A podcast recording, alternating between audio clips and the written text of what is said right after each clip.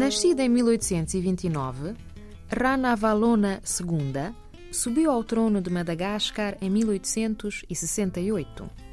Ficou conhecida por se ter convertido ao protestantismo, que decidiu impor como religião oficial do reino.